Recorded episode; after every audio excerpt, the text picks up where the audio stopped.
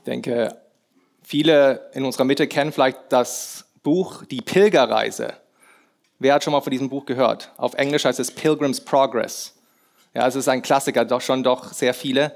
Ähm, nach der Bibel vielleicht das meist verkaufte oder das meist gedruckte, das meist übersetzte Buch der Weltgeschichte. Von John Bunyan geschrieben im 17. Jahrhundert, als er zwölf Jahre lang im Gefängnis war aufgrund von seines Glaubens. Und es ist eine Allegorie, eine, ein Gleichnis unserer irdischen Pilgerreise hier auf Erden als Christen unterwegs in unsere himmlische Heimat. Und in dieser Pilgerreise, da geht es um einen gewissen Christian oder Christian oder Christ wird er auch teilweise in der Übersetzung, deutschen Übersetzung genannt, der eben eine Sündenlast auf den Schultern hat. Also wortwörtlich hat er so eine Last auf den Schultern und er, er, er weiß, er, er muss die irgendwie loskriegen und er weiß aber nicht wie. Und dann kommt der Evangelist und sagt ihm, hey, du musst hier äh, durch dieses kleine Tor durch und äh, da, wo das Licht scheint und dann kommst du irgendwann in den Berg, wo das Kreuz ist und da wird deine Sünden abfallen von dir. Und er, er versucht dann in der Stadt, in der er wohnt, die auch äh, passend zum Namen Stadt der Zerstörung heißt, versucht er andere zu warnen, kommt mit, es, es kommt das Gericht, aber keiner hört auf ihn. Er geht dann, er, er ist unterwegs auf dieser Pilgerreise und durch manche Gefahren, die er dann durchlaufen muss auf dieser Reise, ja, er, er, er kommt dann zu einem Sumpf, der Sumpf der Verzagtheit, wo er fast ertrinkt, fast stecken bleibt. Es gibt das Tal des Todes, wie auch in äh, Psalm 23, durch das er hindurch muss. Dann kommt die Stadt der Eitelkeit, wo er verführt wird mit den Eitelkeiten dieser Welt. Aber Gott schenkt ihm auch Weggefährten auf dem Weg, nicht wahr? Äh, zum einen der Bruder getreu, so wird er genannt, der treu an seiner Seite ist, der sogar sein Leben für äh, dieses Evangelium gibt und dann hoffnungsvoll später in, auf seiner Reise. Und so hat er einen Weggefährten auf dieser himmlischen Reise zur himmlischen Stadt und endlich kommen sie dann am Ende des Buches an, an dieser Himmelspforte, an der himmlischen Stadt und werden freudig empfangen dort in der Himmelstadt.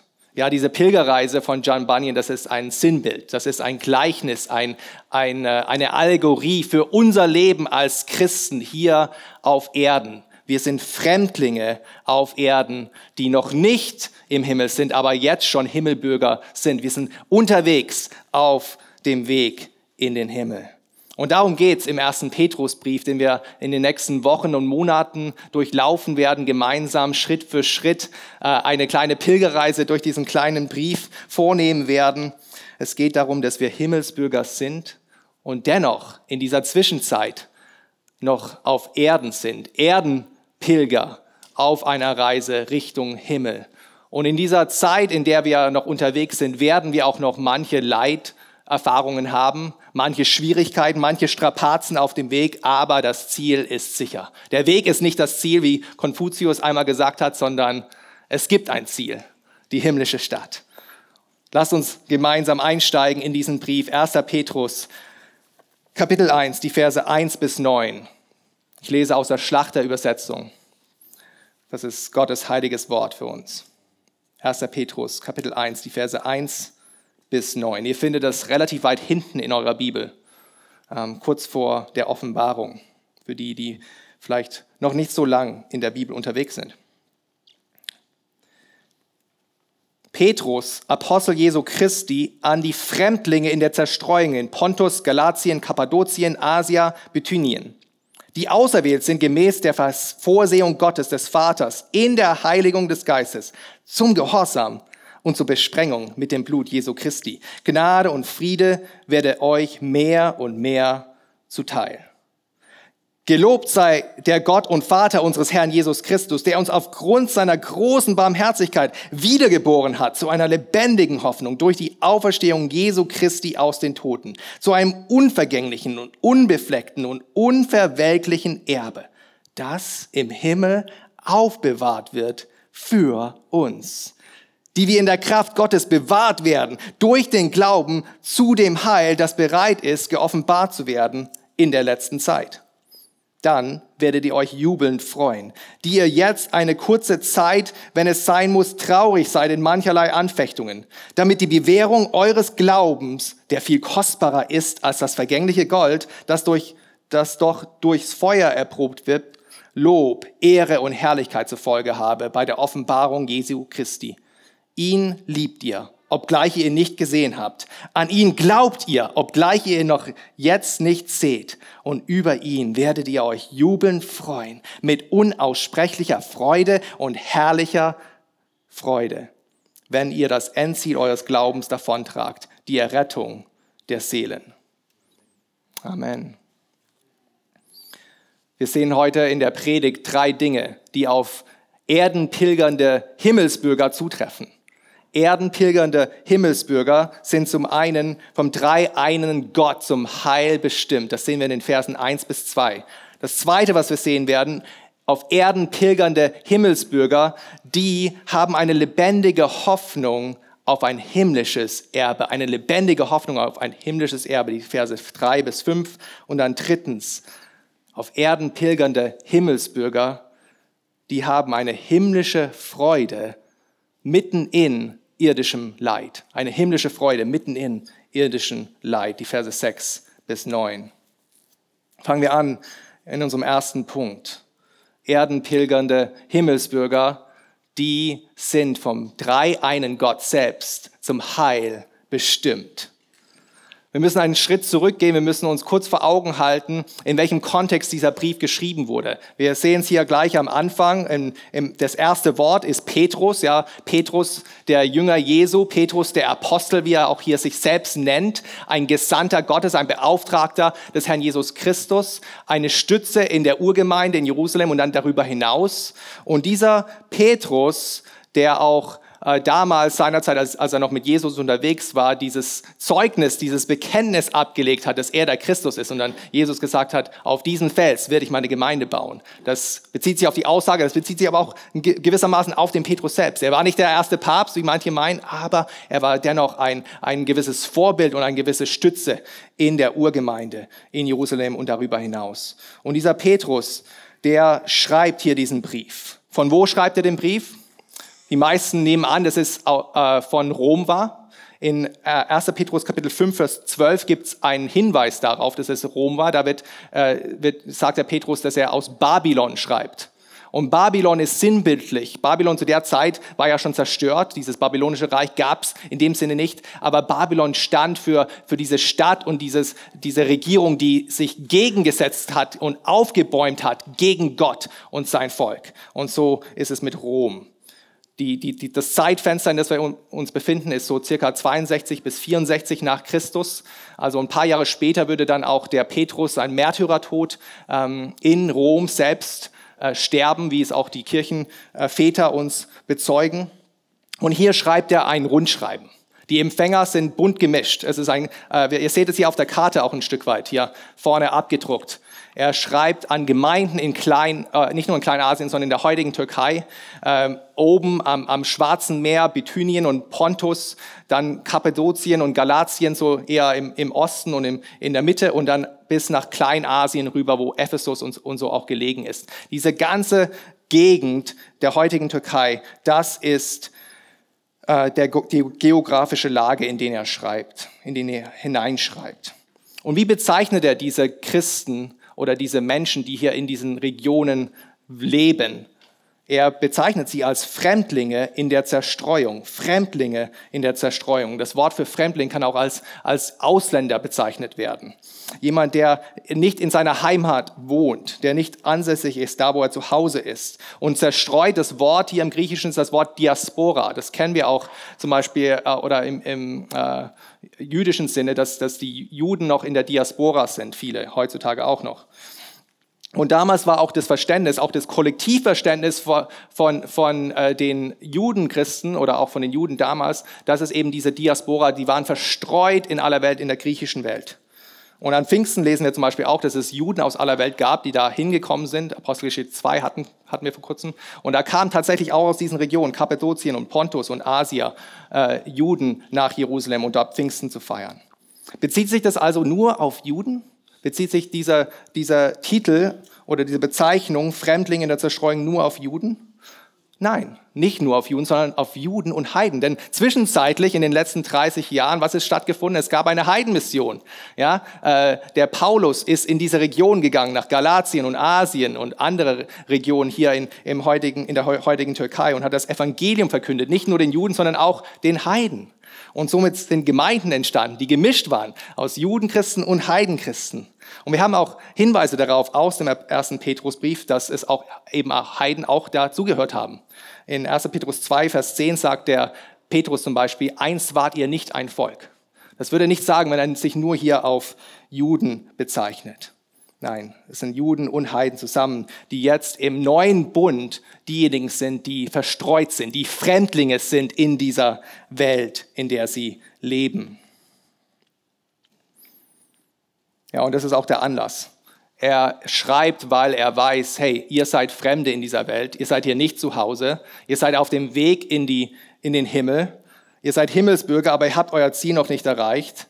Und so will er äh, sie darauf hinweisen, dass sie zum Beispiel erstmal annehmen müssen, dass sie in dieser Welt auch Anfechtung erleben werden. Das kommt ja gleich schon in, in Vers 7. Ähm, oder später in Kapitel 4 sagt er, seid nicht erstaunt, wenn die Feuerprobe euch äh, entgegenkommt, wenn ihr verfolgt werdet äh, um Christi Namen willen. Das gehört dazu. Und er will sie aber auch ermutigen. Er will sie ermutigen, dass sie in dieser Zwischenzeit auch Gott wohlgefällig leben, dass sie daran festhalten an der himmlischen Hoffnung, die sie jetzt schon haben dürfen. Und Freunde, dieser Brief, der galt nicht nur damals für diese Gemeinden in Kleinasien und in Kappadokien und Galatien, sondern dieser Brief gilt auch für die Gemeinde in allen Zeiten und zu allen Orten. Denn 2000 Jahre Kirchengeschichte, und das können wir, denke ich, auch alle so bezeugen, haben gezeigt, dass wir weiterhin Fremdlinge sind, dass wir das Ziel nicht erreicht, noch nicht erreicht haben, dass die Welt immer noch ein Ort ist, wo Christen verfolgt werden, wo wir äh, verspottet und verachtet werden, wo wir Anfechtung erleben werden. Wir sind zwar in der Welt, aber wir sind nicht Teil der Welt. Wir sind nicht von der Welt. Ja, wir sollen uns nicht entziehen, wir sollen nicht wie Eremiten leben, irgendwie in einem Kloster und uns ab kapseln von der Welt, aber wir sollen auch vor der Welt heilig leben. Wir sollen nicht so äh, mitmachen, was die Welt mitmacht. Und da geht es auch dann später darum, noch weiter in den, in den Brief, wenn wir noch mehr darüber sehen. Und in dieser Welt, da müssen wir uns auch immer wieder bewusst sein als Christen, so sehr wir vielleicht auch die Welt beeinflussen wollen, wir werden immer eine Minderheit bleiben. Ich denke, in, in, Ländern wie Deutschland oder auch Amerika, wo vielleicht ein, ein christliches Weltbild für Generationen auch vorgeherrscht hat, da denken wir nicht so oft darüber nach. Aber in den meisten Ländern der Welt ist es so, dass die Christen eine absolute Minderheit sind. Ein, zwei, drei Prozent, wenn es hochkommt. Selbst hier in Deutschland, die wirklichen Gläubigen, die tagtäglich ihren Glauben ausleben und zu, zu, äh, in Gottesdienst gehen, ist ja auch ein verschwindend geringer Anteil der Bevölkerung. Und so müssen wir uns bewusst machen, bis wir in den Himmel kommen, werden wir immer Außenseiter bleiben. Wir werden nie hier in, in, den menschlichen Belangen viel Einfluss haben. Wir werden nie politische Macht ausüben können. Wir müssen uns nur das Leben von Jesus und von den ersten Jüngern anschauen und dann wird es uns bewusst, dass das so ist. Aber als Gemeinde, auch hier in Freiham, sind wir ein kleiner, kleiner Außenposten des Himmels. Wir sind ein kleiner Außenposten im Feindesland, und wir haben eine Botschaft. Wir sind ein Botschafter an Christi Stadt. Das ist mir gestern nochmal bewusst geworden, als wir da in Pasing unterwegs waren. Wir sind so unbeeindruckend in den Augen der Welt. Aber wir haben eine Botschaft. Wir sind Botschafter an Christi Stadt und wir verkündigen diese Botschaft an alle Menschen. Lasst euch versöhnen mit Gott. Und so gilt es auch für uns. Wir sind ein Außenposten des Himmelreichs. Hier Fremde auf Erden mit beiden Füßen hier fest verankert, aber unser Blick ist schon gewandt auf den Himmel. Schauen wir Vers 2 an. Ja, wir sind vielleicht hier auf Erden erstmal verachtet und auch verspottet von der Welt, für gering geschätzt und gering geachtet, aber in den Augen Gottes sind wir auserwählt. Habt ihr das ist das euch aufgefallen, wie Petrus das hier so sagt? Dieser Kontrast, dieser Gegensatz. Auf der einen Seite sind wir Fremdlinge, aber wir sind auserwählt gemäß der Vorsehung Gottes. Und ich denke, wenn wir das, das Thema Erwählungslehre so in einer Predigt andeuten, dann gehen erstmal so die Alarmglocken hoch für viele. Ja, ich habe dieses Thema früher gehasst, diese Lehre der Erwählung. Aber liebe Freunde, es ist überall in der Schrift. Wir kommen nicht drum rum. Epheser 1 haben wir gerade gelesen, das ist genauso. Gott erwählt. Und ich glaube, das Problem ist, dass wir oft Erwählung in unserem Kopf so darüber nachdenken, dass es was Willkürliches ist. Dass es so ist, wie wenn Gott hier aus einem Lostopf, wie bei der Champions League Auslosung, einfach willkürlich Namen aus einem Lostopf zieht und die kommen dann in den Himmel. Aber so ist es nicht. Nein. Gemäß was macht das? Nicht gemäß Willkür, sondern gemäß seiner Vorsehung. Das Wort hier ist auch vorkennen. Und es ist nicht nur ein, ein Vorkennen im Sinne von, okay, ich weiß, wer an mich glauben wird. Es ist ein Vorlieben. Wir haben es ja auch gesehen in Epheser 1, ja, dass er uns vorherbestimmt hat in was? In Liebe. Und wenn wir das vor Augen halten, das vor Augen malen, Gott wählt aus in Liebe, wie ein, ein Mann, ein, der, der sein, seine, seine Liebe auf eine Frau setzt er, er, er, und dann heiratet die. Ja, er wird nicht alle anderen Frauen heiraten, sondern eine einzige hat er geliebt und in Liebe wählt er sie aus. Von Gott sind wir auserwählt. Fremdlinge in der Welt, Ausgestoßene, von Gott geliebt, auserwählt. Und Gott macht das immer und immer wieder. Er wählt die Fremdlinge, er wählt die Schwachen, er wählt die, die nichts wert sind in den Augen der Welt, um auch immer wieder zu zeigen, die Torheit dieser Welt. Wir sind von Gott auserwählt, wir sind vom Heiligen Geist geheiligt. Das ist das nächste, was wir sehen. Der Heilige Geist, es ist schon im Namen drin, er heiligt. Und das ist genau das, was, warum Gott uns auch auserwählt. Er wählt uns nicht nur aus, damit wir so weiterleben, wie wir jetzt schon sind, damit wir weiter in unseren Sünden verweilen, sondern dass wir geheiligt werden durch den Heiligen Geist. Das ist zum einen ein, eine einmalige Sache, ja, dass wir Heilige schon sind, dass das unser Status ist. 1. Äh, Petrus 2, Vers 9 sagt Petrus zum Beispiel, ihr seid ein heiliges Volk. Aber es ist auch ein Prozess. Es ist auch was, wo, wo wir immer mehr auch in der Heiligung wachsen, dass wir immer mehr so werden, wie wir ja schon sind in Christus Jesus. Und so sagt Petrus an anderer Stelle, 1. Petrus 1, Vers 16, seid heilig, wie euer himmlischer Vater heilig ist. So dürfen wir wachsen in der Heiligung, immer mehr so werden wie Christus selbst, immer mehr uns äh, Gott hingeben und abgesondert für ihn leben, die Heiligung des Geistes. Und der Geist heiligt uns, damit wir gehorsam sein können, Jesus Christus gegenüber. Das sehen wir äh, auch weiter hier in Vers 2, der Gehorsam zum Herrn Jesus Christus. Als Nachfolger Jesus sind wir angehalten, ihm zu gehorchen, aber wir können es natürlich nur machen, wenn der Heilige Geist in uns wirkt, uns heiligt, uns verändert, immer mehr in, sein, in das Ebenbild seines Sohnes. Und dann das Letzte, was wir hier sehen in der Einführung, ist, dass wir auch besprengt sind durch das Blut des Herrn Jesus Christus. Im alten Bund war es so, als der Bund geschlossen wurde, auf dem Berg Sinai, das kann man nachlesen in, in Exodus Kapitel 24, da wurde dann das Volk mit dem Blut des Opfertiers besprengt, zu signalisieren, hier der Bund von Gott mit seinem Volk ist geschlossen worden. Und später in, in ähm, dem dritten Buch Moses sehen wir zum Beispiel, dass Leprakranke, wenn die dann geheilt worden sind, wenn das Lepra weggegangen sind, mussten sich zum Priester begeben und dann wurden sie auch besprengt mit Blut als Signalisierung, sie sind jetzt gereinigt worden. Und Freunde, im neuen Bund ist es nicht mehr ein Tier, sondern der Herr Jesus Christus. Sein Blut ist die Grundlage für den Bund, den Gott geschlossen hat in dem Blut unseres Herrn Jesus Christus, wie wir es auch immer jede, jeden Monat im Abendmahl feiern. Und sein Blut reinigt uns auch von aller Schuld, wie wir es auch schon vorhin gesungen haben. Freunde, das ist das Herz des Evangeliums. Und wenn du das nicht noch, noch nicht verstanden hast, wenn du nicht verstanden hast, dass Jesus Christus der Retter ist, dass Jesus Christus durch, mit seinem Blut, das er am Kreuz vergossen hat, für Sünder, dass er der Retter ist, dass er derjenige ist, der durch sein Sühneopfer uns reinigen kann und den Bund Gottes geschlossen hat, dann würde ich dich ermutigen.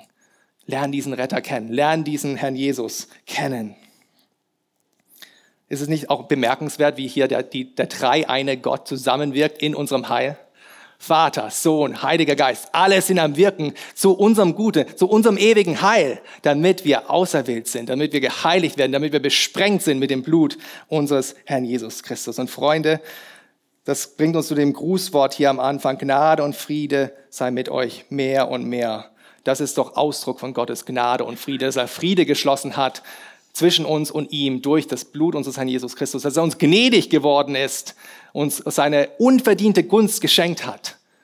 Und mögen wir das mehr und mehr erkennen. Und das will auch Petrus für uns heute Morgen, dass wir mehr und mehr erkennen dürfen, dass der Gott, der sein Heil uns gibt, ein gnädiger Gott ist, ein friedfertiger Gott, der sich, der uns zu sich ruft. Ja, das ist der erste Punkt. Erdenpilger, auf Erden pilgernder Himmelsbürger sind vom dreieinen Gott zum Heil bestimmt. Zweitens sehen wir hier, dass zu Erden pilgernde Himmelsbürger auch eine lebendige Hoffnung haben auf ein himmlisches Erbe. Direkt von diesem Grußwort geht Petrus über in ein Gotteslob. Er startet hier den, ja, den, den Text in Vers 3, Gelobt sei der Gott und Vater unseres Herrn Jesus Christus. Und Freunde, das ist immer der Ausgangspunkt. Der Ausgangspunkt sollte sein, nicht auf unsere Lebensumstände zu schauen, nicht uns erstmal bei Gott auszuheulen und sagen, hey, zu meckern, hey Gott, warum geht's mir nicht besser, als mir gehen sollte? Nicht zu hinterfragen, nicht verängstigt zu sein, nicht betrübt zu sein. Das ist auch, hat auch alles seine Berechtigung. Aber der Ausgangspunkt sollte erstmal Gottes Lob sein. Das sollte unsere Ausrichtung sein. Und der Grund, warum wir Gott loben sollten, ist hier auch vermerkt in Vers 3. Warum sollen wir Gott loben? Weil er uns aufgrund von seiner großen Barmherzigkeit wiedergeboren hat. Ein Vater, Gott Vater, das ist in seinem Wesen. Er hat einen ewigen, eingeborenen Sohn. Und seit Ewigkeit zeugt er seinen eingeborenen Sohn im geistlichen Sinne gesprochen. Und so ist es auch in der Natur eines Vaters, dass er auch uns zeugt. Das steckt in seinem Wesen mit drin. Liebe Kinder, wer hat entschieden, dass ihr geboren seid? Habt ihr selbst entschieden, dass ihr geboren werdet? Nein. Nein. Nein, wir entscheiden nicht selbst geboren zu werden und genauso ist es auch mit der geistlichen Wiedergeburt. Es ist was Passives, das sehen wir auch in dem Text. Gott selbst, der lebendige Gott, er hat uns wiedergeboren. Er macht das. Es ist sein Werk. Wir tragen nichts dazu bei. Johannes 1, Vers 13. Nicht aus menschlichen Willen, sondern aus Gott sind wir wiedergeboren. Und das ist wirklich auch, was wir brauchen, nicht wahr? Epheser 2 sagt uns zum Beispiel, dass wir tot sind in unseren Sünden und Übertretungen. Und ein Toter, ein geistlich Toter, der kann sich nicht selbst zum Leben auferwecken. Nein, wir brauchen Gott. Das Wort Gottes muss in uns hineingehaucht werden durch den Geist, damit wir zum Leben erweckt werden, geistlich gesprochen. Und so hat es Gott auch gemacht, durch seinen Geist. Und was war Gottes Motivation dahinter? Warum hat Gott das überhaupt getan? Das sehen wir auch in dem Text. Aufgrund von seiner großen Barmherzigkeit. Das hat ihn dazu bewegt, das überhaupt zu tun. Er war nicht in unserer Pflicht. Es hat ihn nichts dazu ge gebracht, außerhalb von seiner eigenen Barmherzigkeit und Güte und Gnade das zu tun, uns wieder zu äh, wiedergeboren zu lassen, weil er barmherzig ist. Und Freunde, ich glaube, so oft haben wir kleine Gedanken über Gott. Wir denken, dass Gott nicht gerecht ist. Wir denken, dass Gott kleinlich ist, dass er knausrig ist, dass er uns nicht das gibt, was wir wollen, was wir brauchen, dass er nicht gütig ist, dass er nicht gnädig ist. Und hier haben wir es, schwarz auf weiß. Aufgrund von seiner großen Barmherzigkeit hat er uns wiedergeboren. Oh, wow. Das soll uns in Atem stocken. Welche Bedeutung hat aber diese Wiedergeburt für unser Leben, praktisch gesehen? Welche Bedeutung hat das für Fremdlinge, die hier Fremde sind auf Erden, pilgern durch diese Welt? Ja, dass wir eine Hoffnung haben, dass wir eine lebendige Hoffnung haben. Ich glaube, wir kennen das alle, wir haben das auch gestern zum Beispiel gesehen, Menschen, die hoffnungslos sind. Menschen, die hoffnungslos sind, die keine Hoffnung haben, die keine Zuversicht haben, die sind schon fast tot. Ja, die, die, die gehen vielleicht noch irgendwie durchs Leben, aber man sieht es in den Augen, man sieht diese Hoffnungslosigkeit, man sieht diese Ziellosigkeit, man sieht dieses Wandern. Aber wir als Christen, wir müssen nicht so unterwegs sein. Wir haben eine lebendige Hoffnung, weil wir wiedergeboren sind durch unseren Herrn, unseren Gott, der uns zu seinen Kindern gemacht hat. Ja, ich denke, so oft, wenn wir ehrlich sind, dann setzen wir unsere Hoffnung nicht auf die lebendige Hoffnung, die wir haben in Gott, sondern wir setzen unsere Hoffnung in irdische Dinge, in Besitz, in vielleicht Beruf, in Beziehungen. Und das sind alles gute Dinge. Das sind alles Dinge, die Gott uns auch als Geschenke gegeben hat, als Gnadengeschenke. Aber das sind nicht die Dinge, an denen unser Herz hängen soll. Ja, es ist vielleicht euch mal aufgefallen, wenn, wenn irgendjemand, wenn so ein, ähm, keine Ahnung, Wirbelsturm durchkommt und, und, oder ein Tornado und dann so ein Haus zerfegt und dann jemand äh, wird dann interviewt, ja, wir haben alles verloren. Aber Christen müssen nicht so unterwegs sein. Selbst wenn, wir alles Irdische verlieren, können wir trotzdem sagen, dass wir ein himmlisches Erbe haben, dass wir eine Hoffnung haben, auch in der Hoffnungslosigkeit. Nee, die Hoffnung für uns lebt. Die Hoffnung ist nicht gestorben, weil wir wiedergeboren sind durch den Vater. Und unsere Hoffnung ist nicht nur ein hoffentlich, Ja, Hoffnung wird ja auch oft so verwendet, dass es ein, so ein, ein, ein Traum, Traumdenken ist, ein Wunschdenken, aber unsere Hoffnung ist nicht so. Unsere Hoffnung ist ein, eine Zuversicht, wie es auch im Hebräer 11 heißt. Eine Zuversicht. Und der Beweis dafür, dass wir eine lebendige Hoffnung haben, steht hier auch im Text. Die, der Beweis dafür ist die Auferstehung unseres Herrn Jesus Christus von den Toten. Er ist der Beweis dafür. Er ist die Garantie dafür, dass wir auch eine lebendige Hoffnung haben. Weil Jesus lebt, lebt unsere Hoffnung. Wenn Jesus noch tot wäre, wäre auch unsere Hoffnung tot. Das ist das ganze Argument von Paulus in 1. Korinther 15. Wenn, wenn Jesus nicht lebt, sagt er da, wenn er nicht auferstanden ist, dann sind wir noch tot in unseren Sünden. Dann sind wir die elendsten Menschen überhaupt, weil wir eine Hoffnung haben in einen toten Retter, der uns gar nicht retten kann. Der konnte sich nicht mehr selbst retten. Aber weil Jesus lebt, weil er auferstanden ist, körperlich auferstanden ist, haben wir eine Hoffnung Unsere geistliche Auferstehung, die wir jetzt schon haben, durch den Geist, ist die Garantie dafür, wie wir es auch in Epheser 1 gelesen haben. Das Unterpfand ist der Geist, unseres himmlisches Erbe, das auf uns wartet, die Auferstehung der Toten.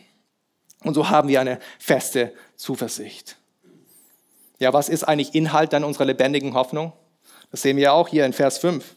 Der Inhalt der lebendigen Hoffnung oder Vers 4 ist, dass wir ein Erbe, ein himmlisches Erbe haben, das uns erwartet himmlisches Erbe. Ihr kennt das vielleicht auch, ähm, oder vielleicht wart ihr auch schon mal Erben, vielleicht habt ihr schon mal was geerbt. Mein Opa hat mal mit 90 was geerbt noch von einer Cousine, die verstorben ist.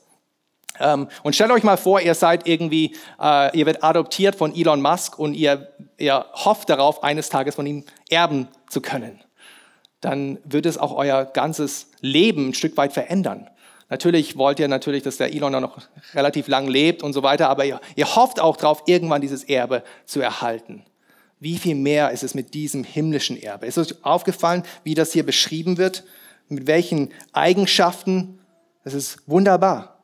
Zu einem unvergänglichen, einem unbefleckten, einem unverwelklichen Erbe, das im Himmel aufbewahrt wird für uns. Vier Eigenschaften dieses Erbes. Erstens, es ist unvergänglich. Das Wort hier ist auch unsterblich. Das kann nicht sterben. Das, das wird immer da sein. Das kann nicht vergehen.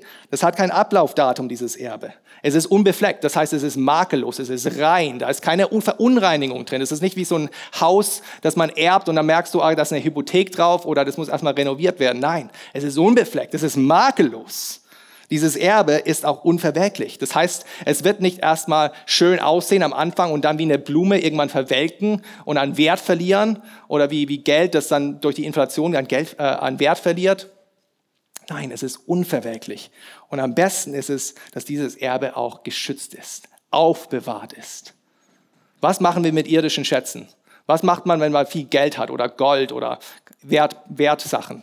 Man versteckt es irgendwo, man bewahrt es irgendwo auf. Vielleicht ist es unter dem Kopfkissen für manche, für andere ist es dann der Tresor in der Bank oder zu Hause. Ja. Aber dieser Schatz, dieses himmlische Erbe ist am sichersten Ort aufbewahrt, den es überhaupt gibt. Im Himmel selbst. Aufbewahrt von Gott selbst. Es ist wunderbar. Aufbewahrt wird im Himmel. Und für wen wird es aufbewahrt? Für uns. Für euch, für uns. Alle, die von Gott geboren sind, die seine Kinder sind, die haben auch Anspruch auf dieses Erbe. Die sind auch äh, Miterben mit Jesus Christus. Und dieses Erbe wird auch uns zuteil. Oh Freunde, ich hoffe, das hilft uns, das alles besser einzuordnen. Dass wir unsere, unsere Hoffnung nicht auf irdische Schätze setzen. Dass wir nicht damit uns beschäftigen, irdische Schätze zu sammeln. Natürlich muss man vorsorgen, vielleicht fürs Alter. Natürlich muss man verantwortungsvoll mit seinem Geld umgehen aber unser Herz sollte nicht dran hängen. Weil selbst wenn Gott alles wegnimmt, dann haben wir immer noch unser himmlisches Erbe. Und das kann uns keiner nehmen. Also sollen wir Schätze im Himmel sammeln, wie der Herr Jesus Christus uns auch sagt. Ja, das Erbe wird bewahrt und Vers 5 sagt uns, dass auch der Erbe oder die Erben bewahrt bleiben. Schaut euch nochmal Vers 5 an. Die wir in der Kraft Gottes bewahrt werden durch den Glauben zu dem Heil, das bereit ist, geoffenbart zu werden in der letzten Zeit. Freunde, nicht nur das Erbe, sondern auch die Erben bleiben bewahrt. Gott selbst wird sie bewahren durch seine Kraft. Es kommt nicht auf unsere Willenskraft drauf an, sonst würde keiner von uns ans Ziel kommen. Nein, Gott selbst wird seine Braut zu sich bringen für den Herrn Jesus Christus. Gott wird seine Schafe nicht aus seiner Hand reißen lassen. Der, der ein gutes Werk in uns begonnen hat, wird es auch zu Ende führen. Er wird uns zum Heil bringen. Und wir müssen lediglich vertrauen. Nicht durch Werke, nicht durch eigene Willenskraft, sondern Vertrauen auf die Kraft Gottes, die uns ans Ziel bringen wird. Das ist unsere Heilsgewissheit, die wir haben dürfen als Christen. Ist das nicht wunderbar? Ja, dieses zukünftige Heil. Wir haben ein vergangenes Heil. Christus hat uns schon von der Schuld der Sünde befreit von dem Gericht und von dem Zorn Gottes. Wir sind jetzt schon seine Kinder. Er befreit uns durch unser ganzes Leben hilang, äh, durch äh, oder von der, der Macht der Sünde in unserem Leben und dann eines Tages auch von der Gegenwart der Sünde und bringt uns dann auch in seine ewige Heimat zum Heil in der letzten Zeit. In diesem letzten Zeit, wo Christus auch offenbart wird bei seiner Wiederkunft. Zweitens haben wir gesehen, wir haben eine lebendige Hoffnung auf ein himmlisches Erbe. Und drittens, wollen wir noch kurz betrachten. Wir, auch, wir haben auch eine himmlische Freude trotz irdischer Leiden. Ja, der Auslöser für diese Freude, die wir jetzt schon haben dürfen, ist die Zukunftsperspektive. Die Tatsache, dass dieses himmlische Erbe unverwelklich ist, unvergänglich ist und schon aufbewahrt worden ist im Himmel. Keiner kann es nehmen von uns. Und das gibt uns jetzt in der heutigen Zeit schon eine Freude, die unaussprechlich ist. Vers 6 hier in der Schlachter sagt, dann, ähm, dann werdet ihr euch jubeln freuen. Ich glaube, eine bessere Übersetzung wäre sogar, darin werdet ihr euch freuen. Also worin? In der Tatsache, dass ihr ein himmlisches Erbe habt, könnt ihr euch jetzt schon freuen. Weil äh, Vers 6 dreht sich um, um die Gegenwart, dass wir trotz, jetzt, trotz der, der Tatsache, dass wir in der jetzigen Zeit Anfechtungen erleben und auch traurig sein werden, und leiden werden und auch, und auch weinen werden und betrübt sein werden, können wir im Leid trotzdem auch eine tiefe Freude haben. Es ist so ähnlich wie ein Marathonläufer.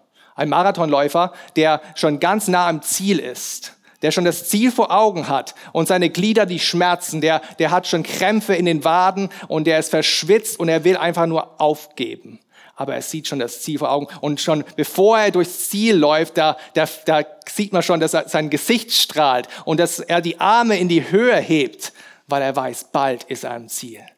Und genauso ist es mit uns. Wir müssen nicht Christen sein, die einfach nur das Leid verleugnen, die den, den Sand sozusagen, äh, den Kopf in den Sand stecken oder stoisch durchs Leben gehen, emotionslos und sagen, ja, Christen dürfen nicht weinen, wir dürfen nicht traurig sein. Nein, auch im Leid, auch in der Traurigkeit können wir gleichzeitig auch eine Freude haben. Und ich denke, diejenigen unter uns, die schon länger mit Christus unterwegs sind, wir, wir kennen das. Wir wissen das, wie nah das beieinander liegen kann. Ich kann mich ganz genau erinnern an die Beerdigung meines Opas, als ich ihn im Sarg liegen gesehen habe und, und eine tiefe, tiefe Trauer empfand und, und geheult habe und geweint habe, unkontrollierbar. Und gleichzeitig in dem gleichen Moment auch eine tiefe tiefer Friede, eine, eine tiefe Freude, Wohlwissen, dass er jetzt beim Herrn ist, dass er jetzt sein himmlisches Erbe antreten wird. Oh, was für eine Hoffnung haben wir. Ja, liebe Freunde, wir müssen das Leid nicht leugnen. Das, die Pilgerreise hier auf Erden, die ist von vielen Strapazen gepflastert. Wir müssen durchs Tal des Todes gehen. Wir sollen nicht überrascht sein, wenn die Feuerprobe vor uns steht, wie, wie Petrus später auch sagen wird im Kapitel 4. Und dennoch dürfen wir auch in diesem Leid Freude empfinden. Wir müssen uns nicht darauf Hoffnungen machen, dass wir auf dieser Seite des Himmels den, irgendwie den Himmel auf Erden kreieren werden. Dass wir irgendwie, das sind ja auch diese falschen Evangelien, zum Beispiel das Wohlstandsevangelium. Das kommt zu Jesus, du wirst gesund, du wirst keine Probleme mehr haben, du wirst reich, alles wird super sein. Das ist eine Illusion. Auch die Illusion, dass wir irgendwie hier Gottes Reich bauen können, dass, dass irgendwie äh, die ganze Welt verchristlicht wird. Nein, diese Welt ist vergänglich, die wird einmal vergehen. Jesus Christus also als Richter wiederkommen, um die Welt zu richten und seine Treuen zu sich zu nehmen. Und dann werden wir in unsere himmlische Heimat einkehren. Wir leben in dieser Zwischenzeit, aber diese Zwischenzeit ist kurz. Es ist euch auch aufgefallen hier in dem Vers, es ist eine kurze Zeit. Eine kurze Zeit. Und die letzte Zeit, das wird eine Ewigkeit andauern. Also können wir uns auch getrost sein. Egal, was du jetzt gerade durchmachst, egal welche Leiden äh, dir entgegenkommen in deinem Leben heute, im Hier und Jetzt, ob es seelische Leiden sind, ob es äh, körperliche Leiden sind, ob es Zukunftsängste sind, ob es einfach die Alltagssorgen, die dich überwältigen, du kannst dir sicher sein. Eines Tages wird all das vorbei sein. Es ist eine kurze Zeit. Eine kurze Zeit. Es erinnert mich auch an 2. Korinther, äh, Vers 4, äh, Kapitel 4, wo, wo auch das nochmal gegenübergestellt wird, dass diese kurzen Leiden, die wir haben, die wir durchlaufen, nichts im Vergleich sind zu der Herrlichkeit, die offenbar werden wird, wenn Jesus Christus wiederkommt. Und warum macht das Gott? Warum tut uns Gott nicht direkt nach unserer Bekehrung einfach in den Himmel hochfahren lassen, entrücken lassen? Warum macht er das? Weil er will, dass unser Glaube bewährt bleibt. Weil er will, dass wir durch unseren Glauben dann auch zeigen können, unser Vertrauen in diesen guten Gott, der uns auch heimführen wird, zeigen will, der Welt zeigen will, dass es sich lohnt, ihm zu vertrauen. Und das sagt er hier mit diesem Beispiel, nicht wahr? Ähm, in Vers 7 mit dem Gold, das durch Feuer erprobt wird. Unser Glaube, liebe Freunde, das ist wertvoller als Gold, weil selbst Gold, das so beständig ist, wo so viele Menschen auch rein investieren und ihre Hoffnung draufsetzen, das ist trotzdem noch was Materielles, was Irdisches, was vergehen wird. Aber unser Glaube, der bewährt wird durch die Anfechtung, durch das Leid hindurch, das wird ewig andauern und das wird ein, ein Ewigkeitswert uns geben. Ja, wir werden vielleicht verspottet werden von den Menschen hier auf Erden. Aber eines Tages werden wir das Resultat unseres Glaubens empfangen, nämlich Lob und Ehre und Herrlichkeit. Wir leben nicht für das Lob der Menschen, sondern wir leben für das Gotteslob. Wenn eines Tages unser Herr und Retter sagen wird, komm in meine Gegenwart, gut gemacht, treuer und gerechter Diener. Wir leben für diese Herrlichkeit, die nie vergehen wird, nicht wahr? wenn wir eines Tages diesen vergänglichen Leib ab, äh, ablegen werden und einen unvergänglichen Leib mit Jesus Christus für immer behalten werden. Das ist unser Erbe, das ist unsere Hoffnung. Und natürlich gebührt alle, aller Lob und alle Ehre unserem Herrn Jesus Christus, der, wenn, wenn er wiederkommt, wie wir es auch schon vorhin gesungen haben, von allen offenbar wird, wer er wirklich ist. Nicht der Gekreuzigte, nicht der Verspottete, sondern auch der König der Könige, der Retter der Welt, der Richter der Welt. Und dann an dem Tag werden alle beugen ihre Knie und alle bezeugen, dass er Herr ist. Glaubst du an diesen Jesus? Dir geht es wahrscheinlich so wie mir, so wie allen Christen seit der ersten Generation, die Christus auch von Angesicht zu Angesicht gesehen haben. Wir haben ihn nicht gesehen, aber wir lieben ihn. Wir haben ihn nicht gesehen, aber wir glauben an ihn. Wir haben ihn nicht gesehen, aber eines Tages werden wir ihn sehen. Und wenn wir ihn dann sehen, dann wird uns eine unaussprechliche Freude erfüllen, wie wir es hier im Vers 8 äh, sehen. Dann werdet ihr über ihn, ihr euch jubeln freuen, mit unaussprechlicher und herrlicher Freude. Oh, liebe Geschwister, das ist das Endziel unseres Glaubens, die Errettung unserer Seelen. Nicht, dass wir nur von allem Leid und allem Elend dieser Welt befreit werden und vor der Sünde, die uns noch immer noch zu schaffen macht, auch in dieser Zwischenzeit, sondern dass wir mit ihm sein werden. Dass wir mit unserem Retter sein werden. Dass er meins wird, sein wird und ich seins. In aller Ewigkeit werden wir von Angesicht zu Angesicht sehen. Das steht uns bevor. Das ist unser himmlisches Erbe. Er ist mein, ich bin sein. Wir sind ewig vereint. Amen. Lasst uns beten. Vater im Himmel, wir haben eine lebendige Hoffnung durch die Auferstehung unseres Herrn Jesus Christus. Ein himmlisches Erbe erwartet uns. Helf uns treu in dieser Zwischenzeit zu leben, dich treu zu verkündigen, auch durch Leid und durch viele Anfechtungen und, und Strapazen in diesem Leben nicht die Hoffnung zu verlieren, denn die ist uns sicher. Die kann uns keiner nehmen. Unser Herr Jesus Christus lebt und regiert und er wird wiederkommen und er wird alles gut machen und wir werden ewig bei ihm sein werden. Halleluja. Amen.